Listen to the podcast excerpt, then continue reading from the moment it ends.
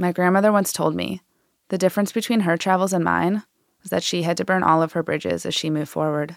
The bridge always burned or was destroyed. There was nowhere to go back again. Once you made another step, you couldn't step back.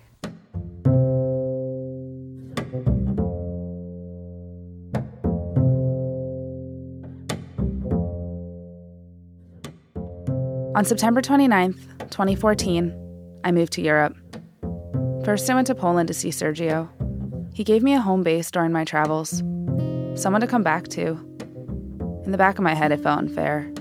I had support when my grandmother didn't. I was supposed to be doing this alone. Then I went to Prague. I moved into the home of a stranger, a young woman from the Jewish community who was kind enough to let me live in her spare room. If I was going to live the way my grandmother did, I had to rely on people the way she did. The nightmares came quickly. I dreamt I came home to Boston, and my friends looked through me like I was a ghost. One night, I woke up certain that the building was on fire. My body burned. I ripped off the blanket. I curled my legs to my chest and rocked back and forth, like the Orthodox men I'd seen in prayer at the old synagogue earlier that week. It was just the beginning of my trip, and already the loneliness was so deep. Already, I couldn't exactly explain to anyone what I was doing or why. I had no money. I'd given up my home. I'd separated myself from my friends. I felt isolated from everyone, even Sergio.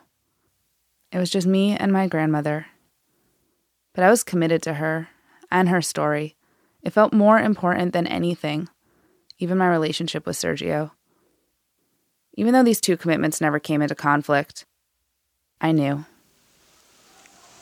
I'm Rachel Cerrotti. We share the same sky. September 29th, 1938. It's a Thursday, and it's raining in Prague. Hannah's 13 years old. Her brother's 9. His name is Peter. They live with their parents in a modest second floor apartment. It has a wraparound balcony that connects them to their neighbors and the communal toilet. It's a school day. Her father sits at the breakfast table and reads his favorite newspaper. It's written in German, the most influential liberal democratic newspaper in Czechoslovakia. The paper hides his face even as the corners fold over. Hannah reads the headlines on the other side. It says something about Hitler wanting a part of Czechoslovakia, but she's distracted by her own thoughts. She can't stop thinking about a boy. A boy named Dasha. We were waiting all very happily just now, about 20 minutes ago, with a rather threatening sky, but not a particularly bad one. Suddenly, rain began to fall, and it got harder and harder until the tarmac of the airport is skiddy and flooded, and everybody's looking very wet. When it's time, Hannah gathers her bag and takes the streetcar to school. She and her classmates bow to the teacher as they enter the classroom. Then they take their seats and sit straight with their hands behind their back. It's the mandatory posture. In history class, she learns about the Great World War, which feels ancient. She's taught that Czechoslovakia was created in 1918 at the end of that war. She understands that before her country gained independence, that it was part of the Austro-Hungarian Empire. And she knows that her father fought in this war, but it all feels irrelevant. It happened before she was born.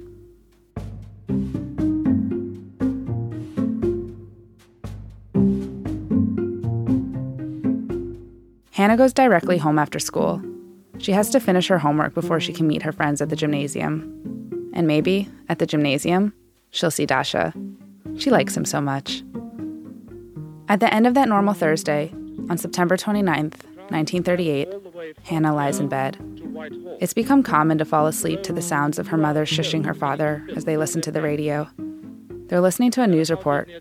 She hears the radio static, but can't make out the words. She closes her eyes. She tells herself stories built from today's memories. She narrates the stories with the words she keeps hearing from her parents and grandparents. It can never happen here. And now they bring her up. The police are coming forward, and the Lord Chamberlain is to be seen down there, waiting to greet Mr. Mr. Chamberlain. I believe he'll be the first person to meet him as he steps out of the machine. I want to thank the British people for what they have done. Next, and next I want to say that the settlement of the Czechoslovakian problem, which has now been achieved, is, in my view, only the prelude to a larger settlement in which all Europe may find peace. Hannah didn't know it yet, but this is what happened on that September 29th, the Thursday in 1938. There was a conference held in Munich, Germany. Hitler had now been in power for five years. It had only taken him the first six months to consolidate power. He turned a democracy into a one party dictatorship. He drafted emergency legislation that suspended civil liberties. He got rid of habeas corpus. He deputized the stormtroopers. He targeted communists, socialists, state delegates, homosexuals, Jehovah's Witness, the mentally disabled, Germans of African descent, and Jews. He overfilled the jails, and then used schools and gymnasiums for his prisoners. And then, when those were over capacity, he built concentration camps. He murdered his opponents. He burned their books. And he amended the German constitution and gave himself emergency powers all in six months. This morning, I had another talk with the German Chancellor, Herr Hitler. And here is the paper which bears his name upon it as well as mine. In 1938, Hitler annexed Austria. Now, he was demanding to take control of a German speaking part of Czechoslovakia called Sudetenland. He was threatening a European war if he didn't get what he wanted. So, his fellow Europeans complied. We, the German Führer and Chancellor, and the British Prime Minister have had a further meeting today and are agreed in recognizing that the question of Anglo-German relations is of the first importance for the two countries and for Europe. We regard the agreement signed last night and the Anglo-German naval agreement as symbolic of the desire of our two peoples never to go to war with one another again. The leaders of Great Britain, Italy, and France signed what was called the Munich Agreement. They agreed to let Germany annex a part of Czechoslovakia. In exchange for Hitler's pledge of peace, they gave away their neighbor. The Czech government wasn't even invited to attend the negotiations. Everyone knew what this meant. At least everyone in Czechoslovakia knew what this meant. The Munich Agreement, the loss of land, getting annexed by Germany. This was a death warrant. We were told there's going to be a war, and so we were exercising with gas mask and how to crawl under the school desks and so on. That's Hannah again, my grandmother. Because we were told that either the English are going to gas us or the German are going to gas us. Somebody is going to gas us. The Nazis paraded into Prague six months after the Munich Agreement was signed. Czechoslovakia was no more. Everybody was trying to get out. Even my parents were trying to get out. Everybody was looking for a relative outside of the German Reich, and my grandmother had a stepsister in Cincinnati, Ohio. So Hannah's father wrote to this relative.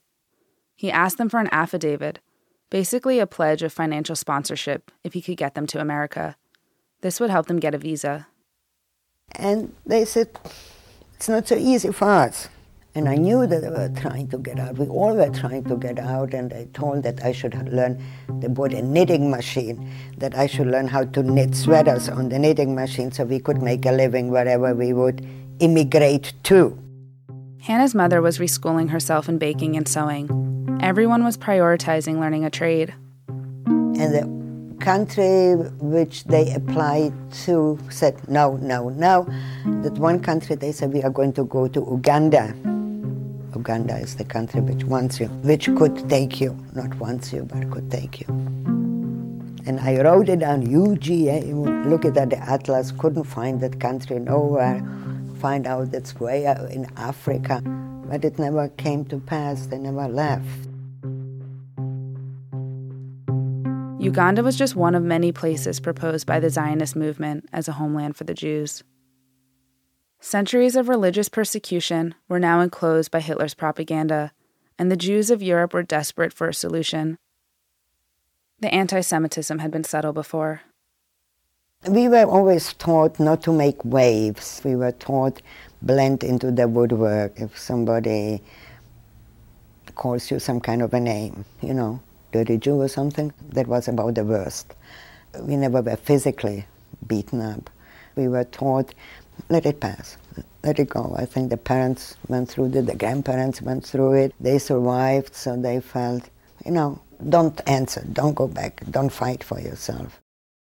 After the Nazi occupation, anti Jewish laws were put in place quickly ghettos, ration cards, the freezing of financial assets, restrictions on professions for the parents and education for the kids, the social and financial rights of the Jewish community were stripped. The war came to me in coming to school and saying Jewish students are forbidden, not not permitted, but forbidden to enter these premises. That's how the war came to me. Czechoslovakia didn't exist anymore. We were the protectorate of the German Reich. That was in March 1939. Hannah turned 14 the following July. And there was a boy whom I liked. I got kissed the first time on my 14th birthday under the table, and that was in Prague. The story goes that Hannah dropped her fork at dinner. When she went to pick it up, her crush, Dasha, met her there and kissed her. It was quick. And I thought that I never wanted to crawl from under the table. I'm going to beg because everybody going to see that I've been kissed under the table, and I really wanted to be with him.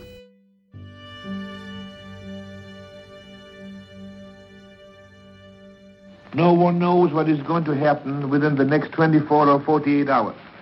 I don't think that either Chamberlain or Hitler really know at this minute.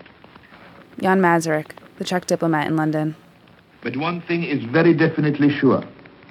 If the war starts, it will be Hitler who is the guilty party. Everything was changing. Hitler had lied. Sudetenland, the part of Czechoslovakia he got in the Munich Agreement, was just the tip of the iceberg in his quest to conquer Europe. Now, there were threats of other countries being occupied. We may have war even before I finish this little talk, or we may have another attempt at negotiations. If there is even a vestige of the Munich spirit left to initiate these negotiations, they are doomed to be a dismal failure.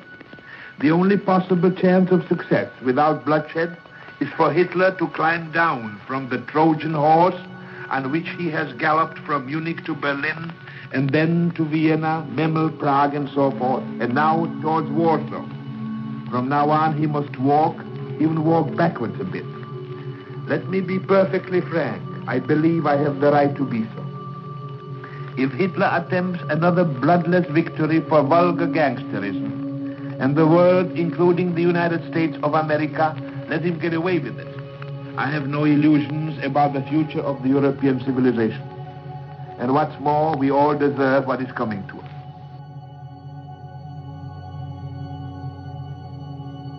Five days later, Germany invaded Poland from the west. A couple weeks after that, the Soviet Union invaded Poland from the east. The war had begun.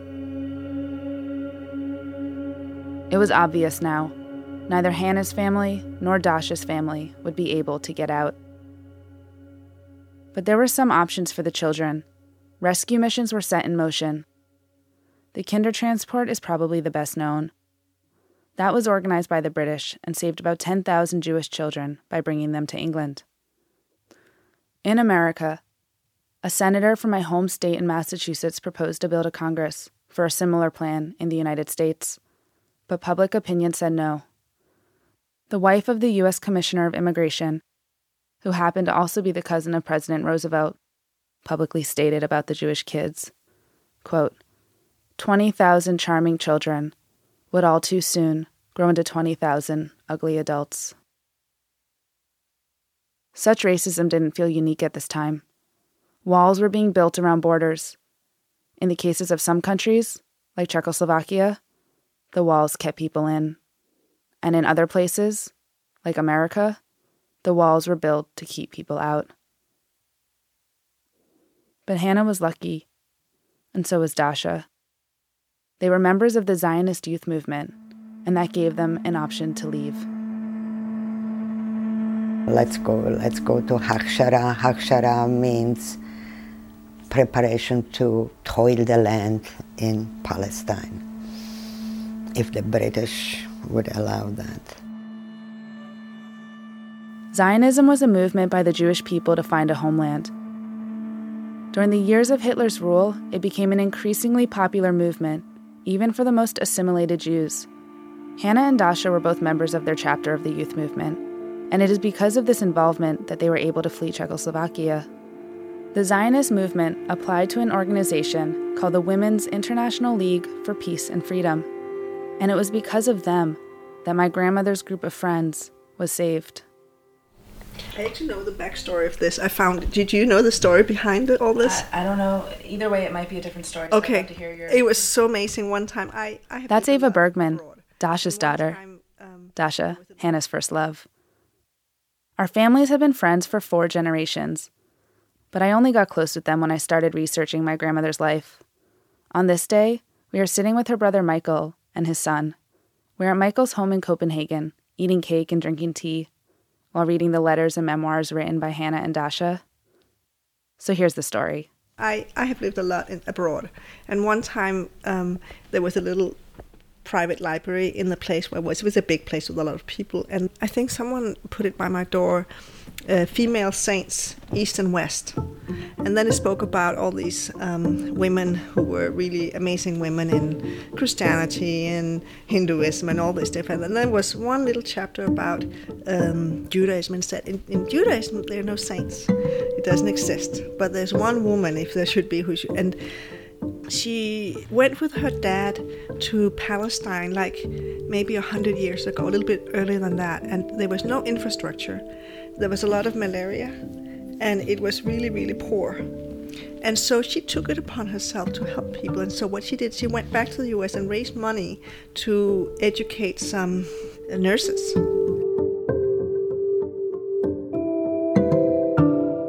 This woman, Henrietta Szold, was born in Baltimore in 1860. At the age of 49, she began campaigning to establish health and social welfare services for the Arabs and the Jews of Palestine. This was her life's work, and it extended to protecting the persecuted children in Europe during World War II. As Ava continues the story, you can hear her brother Michael murmuring responses in the background. And what happened was, when Hitler took over, she realized that she couldn't save everyone, but she could try to save the children. Mm. And at that time, the British had a, a, deal with the Ottoman Empire that there could only be this many Jews coming to Palestine a mm. year. Yeah. And so she made a deal that a part of this would be children. So they went to Denmark, and from there they would then go to Palestine. I was one of the chosen ones. I learned later that you were not just picked to go the parents paid quite a large sum of money to get their children out. My brother couldn't go because he was young, too young.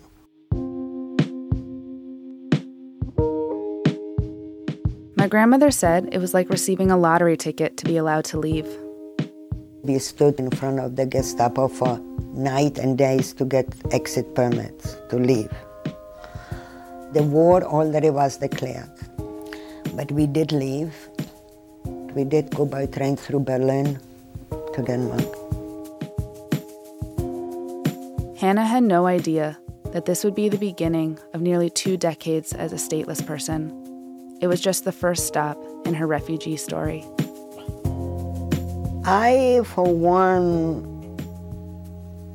thought that I'm entering a big adventure. I was really sort of almost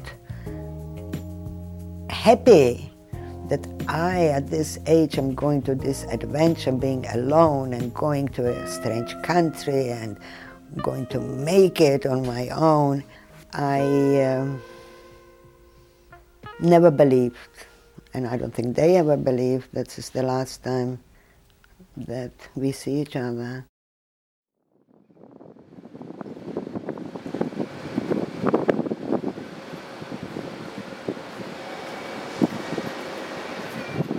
In Prague, I spent hours at the train station. I watch the trains come and go and imagine Hannah's departure. I see it in a string of black and white snapshots. Hannah's head peeking out of the train window, her family on the platform. She waves at them furiously. Her mother wipes her eyes with a handkerchief. Her father stands with one hand on his wife's waist, the other hand on his son's shoulder. No one is sure what comes next. I imagine all of the parents as they stand there. They exchange glances, seeking approval from each other. They need to know that they're doing the right thing by saying goodbye. They need to believe it's safer to send their children into the unknown than to have them stay home. The grief fills the station like a thick fog. The whistle blows. The train jumps forward. It begins to move first slowly, then faster, and now to full speed. The still frames of the train become a blur, but Hannah's parents remain frozen. They are the last frame in Prague.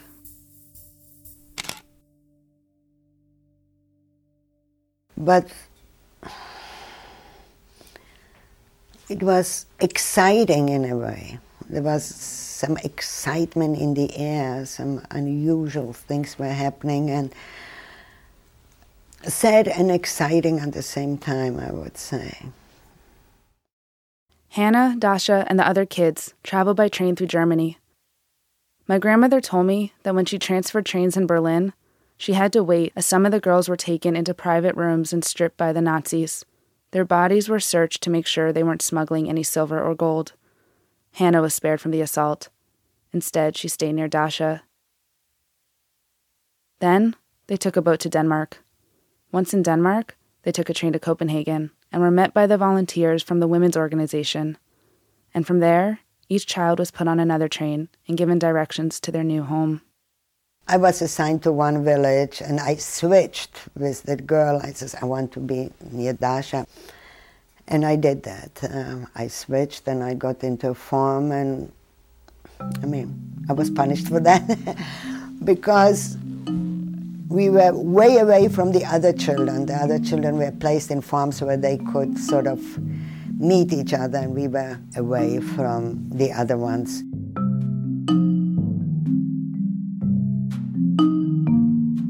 Hannah and Dasha would see each other about every two weeks. Overnight, they became refugees. They didn't speak a word of the Danish language, and they knew nothing about farm life. I learned that the farmers were told that they are getting either maid, if it's a female in the house, and because the females were responsible for the vegetable gardens and the cow sheds and so on. And the boys were the farm hands. And that's what the farmers were told take these children in, and they're going to help you in your chores on the farm. I did not know anything about farm chores. Hannah didn't even know that milk came from cows. She thought it came from the milkman who delivered it in glass bottles each morning, back when she lived in Prague. But you learn because there's no other way to go around, and I learned how to milk cows, and I learned how to take care of the chicks, and I learned even when they came to slaughter the pig to in Denmark they eat a lot of blood pudding. And when the blood flows from the pig, you have to stir the blood so it doesn't coagulate, so you have your hand all the way up to here in the bucket of blood. So I learned how to do that too, and then do the blood pudding and turn the intestines inside out to make sausages. I learned all that. However, we were not no more than October to April And then Denmark was invaded by the Germans. Germany invaded Denmark on April 9th, 1940. So here we go again. But we didn't. We didn't go again. At least not yet. Not until the next September 29th in this story, the one in 1943.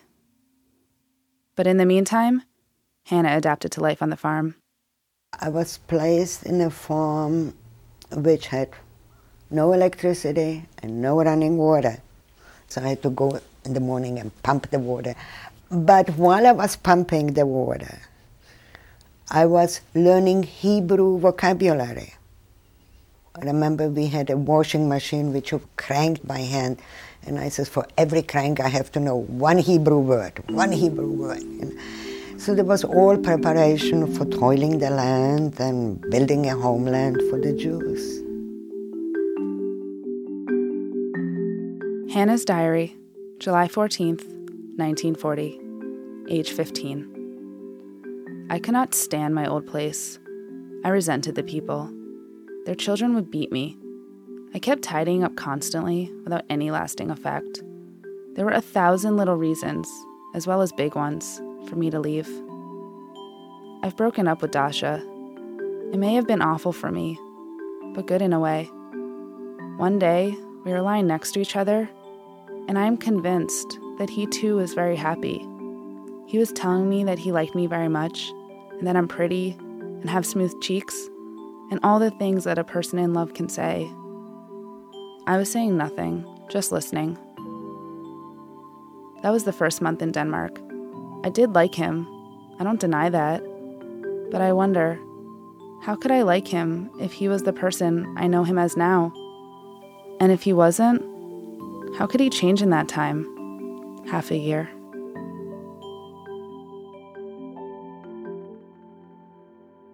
War romances, like any love stories, don't always go the way you plan. In February of 2015, after I followed Hannah to Prague, I followed her to Denmark.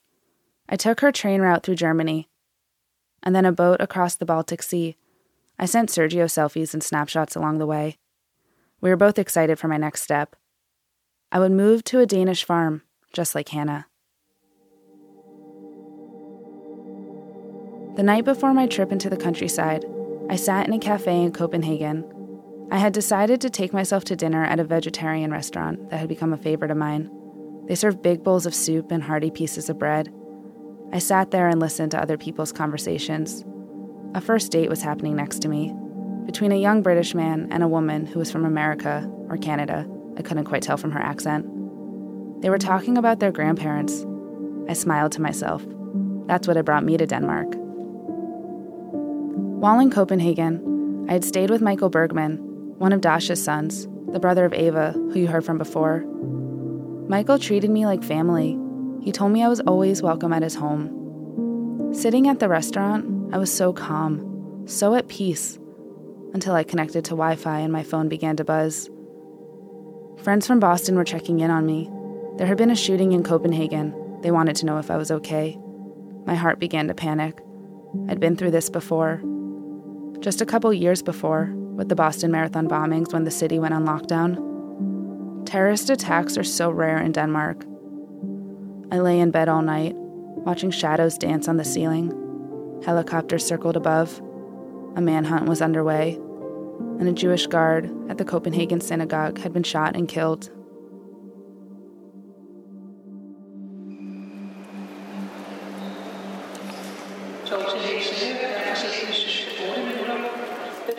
The next morning, Michael took me to the train station. He helped me with my bags and bought a ticket for me. Then he kissed me on the forehead like a father would. He said if I needed anything, to just call. The station had an eerie quiet that morning. On the train, I squeezed my backpacks in between my legs and watched as police officers and soldiers patrolled the platform. It seemed like everyone was suspect, but no one had asked me for an ID or for my passport. My complexion blended in and provided me with privilege. I folded in my sweatshirt for a pillow and lay my head against the window. the train jumped forward. The color of February was dull brown ground and solid gray sky. I stared out the window at the countryside. It was flat as far as I could see. Farmhouses blurred into a long line of wood and white paint. The landscape soothed my anxiety.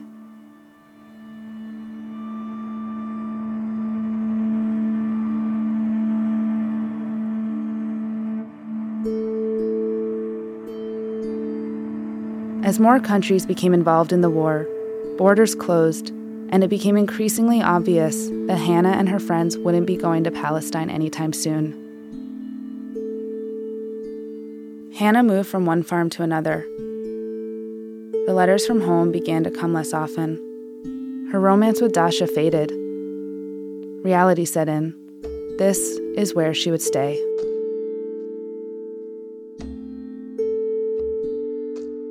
In her diaries, she describes the world she lives in. She screams her words into the paper. She scribbles her frustrations and the moments of feeling invisible and forgotten. That is, until she meets Jensine. In 1941, Jensine was 21 years old, just a little older than Hannah, who had just turned 16. Jensine was married to a farmer named Arne, and the two of them had a newborn baby Hannah moved on to their farm. Right away, something felt different to Hannah. She and Jensine talked for hours. Hannah had been in Denmark for almost two years. But on this farm, for the first time, she felt like she belonged. She wrote to her parents quote, Here I am walking every day and singing, and I do not miss anything. Of course, it's not perfect. But when I came here, I felt like home. It's so fine, so trustful and open. I don't have any other word than home.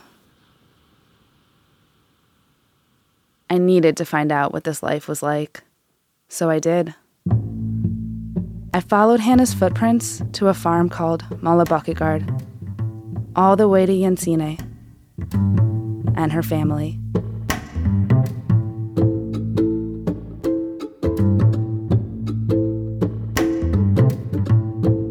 This is just so wild. Jensine really have been thinking a lot about Hannah. So she was always talking about, oh, what happened to her, and we never knew. Next time on We Share the Same Sky.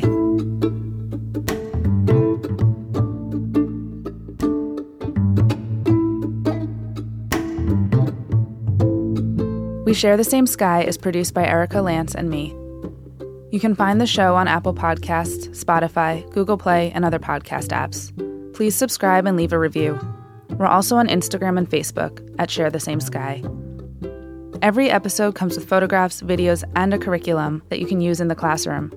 Learn more at sharethesamesky.com. Thank you to USC Shoah Foundation for making this podcast possible.